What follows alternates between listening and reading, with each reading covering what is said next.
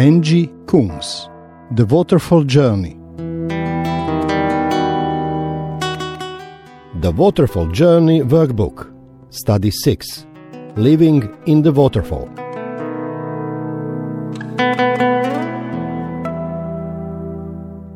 Once you understand the big picture of God's story and the part, if you're willing, you're invited to play in it, the process of joining God's inner circle of trusted disciples becomes easier. It starts with belief, choosing to believe what God says about who He is and about His relationship with us. It is all in His Word, our Bible.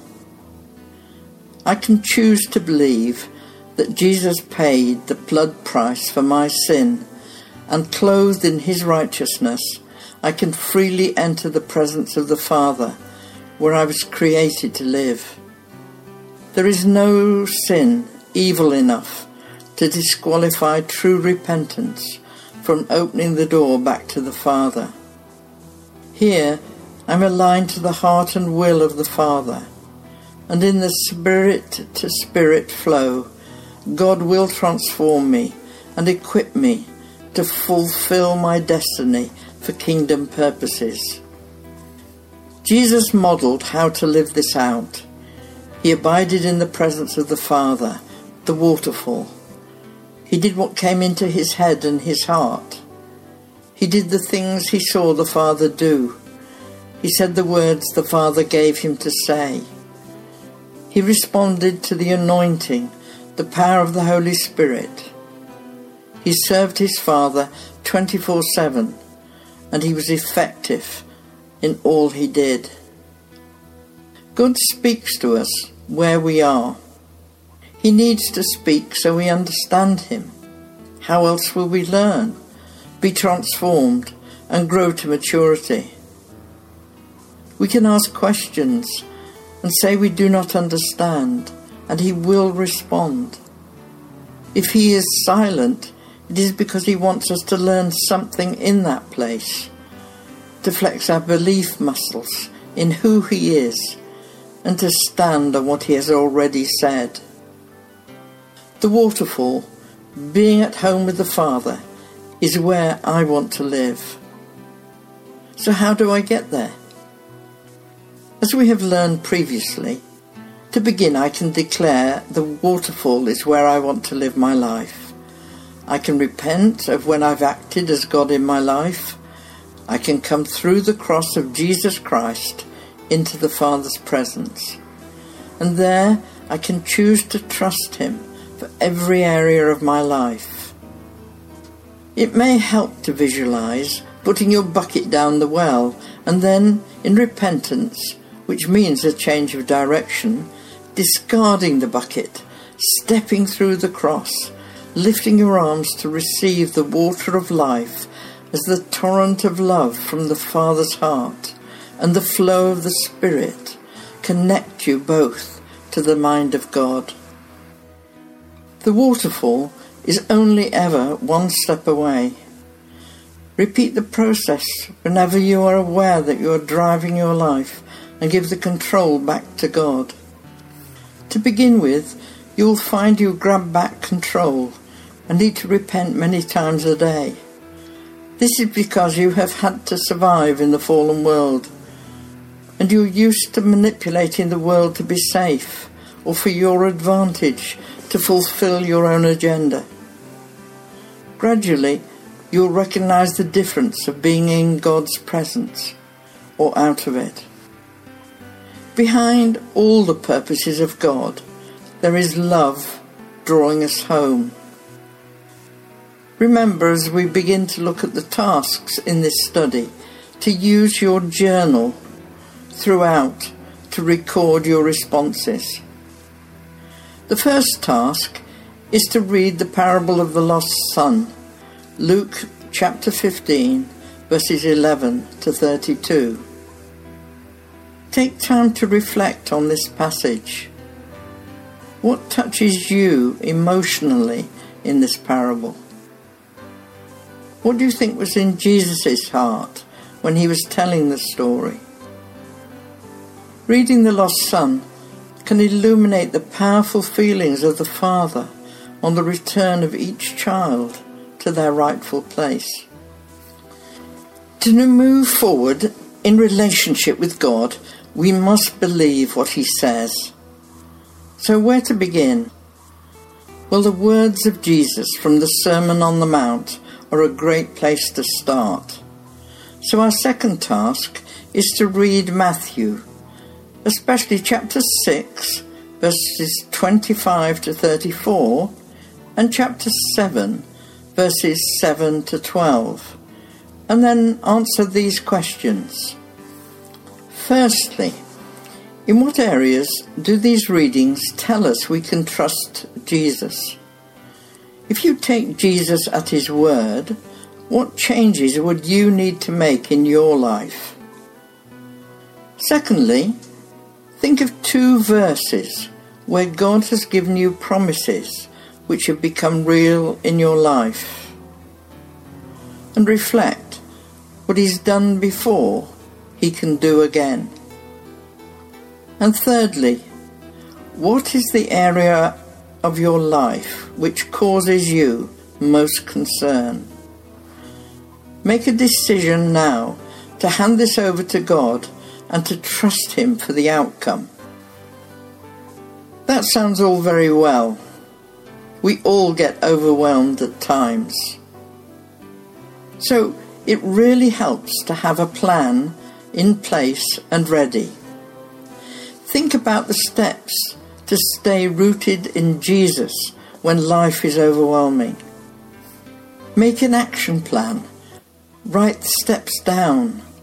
Keep it in your Bible. This plan works.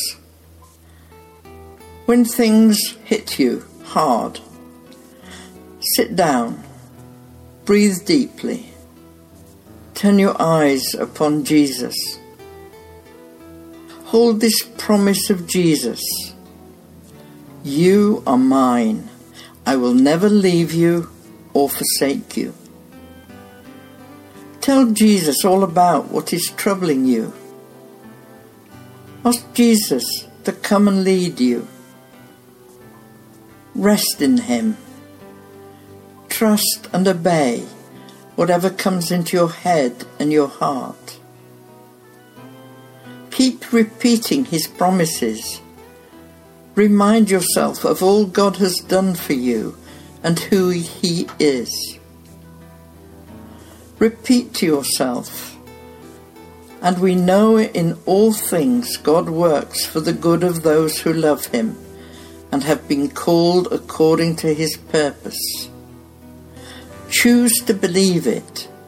God cannot lie. Keep letting go of the problem into the hands of Jesus and keep on going until you receive His peace. The waterfall, the place of abiding, is where Jesus lived with the Father as he walked the earth. It was out of a quiet peacefulness, centered on absolute trust of his Father, that Jesus responded to the circumstances he encountered.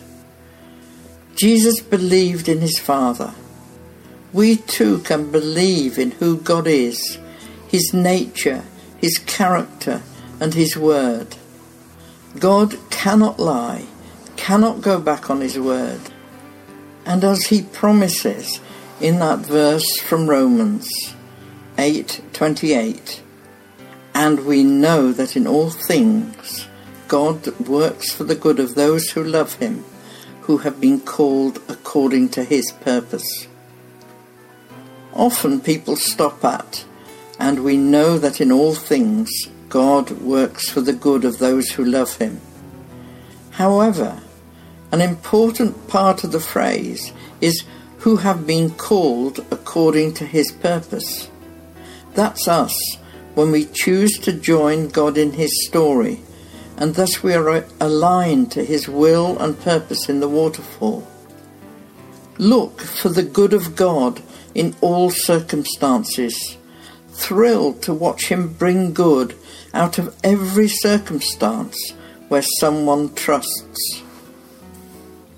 Over the years, I've seen that as people put their trust in God, it opens up a channel for the creativity of God to flow in amazing ways. Our battle is to seek peace and pursue it. Peace is the result of trust in God. In tough times, our job is to find the place of peace, trusting in Jesus and letting Him be God. When a disaster strikes, it is holding God to His word, as in Romans, that He will bring all things together for good. It is remembering who He, he is and all He has done in the past, and that He has not changed. Freedom comes when, for every area of our lives family, health, security, jobs, finances we trust and allow God to be God in our lives. And then we enter the peace that the world cannot give, that Jesus modelled.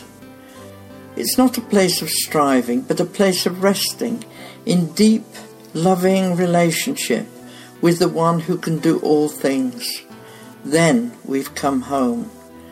It changes life and turns upside down what has gone before in our lives. Life is now to be lived from God's perspective, not our own, for we have work to do for the kingdom. In the third task, we're going to read John chapter 14 and verses 15 to 31, where we see that we are commanded to trust and obey. Firstly, in your journals, detail all the consequences in this passage that follow obedience. Secondly, when you wake daily, decide you will live in the waterfall and believe that what comes into your head and your heart comes from the Father, and then do it.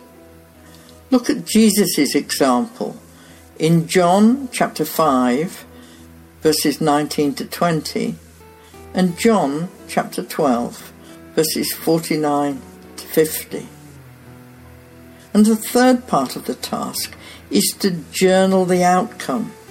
See what happens when you actually obey what comes into your head and your heart.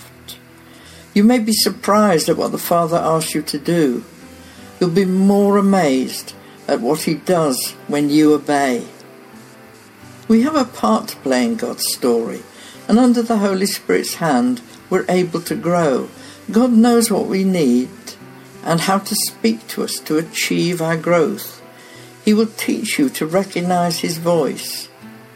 You see, trust is a two way street, and you will become God's trusted friend and work shoulder to shoulder with Him if you're willing and prove faithful in obeying the little things. It's the adventure. The good news is that the Holy Spirit will lead us on our own personal journey he knows what to work on, when, and how. If we're willing, He will start from where we are when we step into the waterfall. And at that point, you bring all of your journey so far, all your road travelled, all your experience and knowledge and your understanding with you. Nothing is lost. God honours our stories, and in His hands, he will iron out the distortions and heal us so our full gifting can be released under His direction. Each day we can practice living in the reality of the waterfall by waking and declaring, Today I choose to live in the waterfall of God's love, and I'm going to trust Him for every part of my life. We can stand in the shower and imagine the water is the love of the Father pouring over us and through us. During the day, we can act on what comes into our head and our heart, expecting God to show us what is happening from His perspective, being aware that God needs to speak to us regularly to grow us by the Holy Spirit and the Word. And then each of us will be led to our own unique destiny.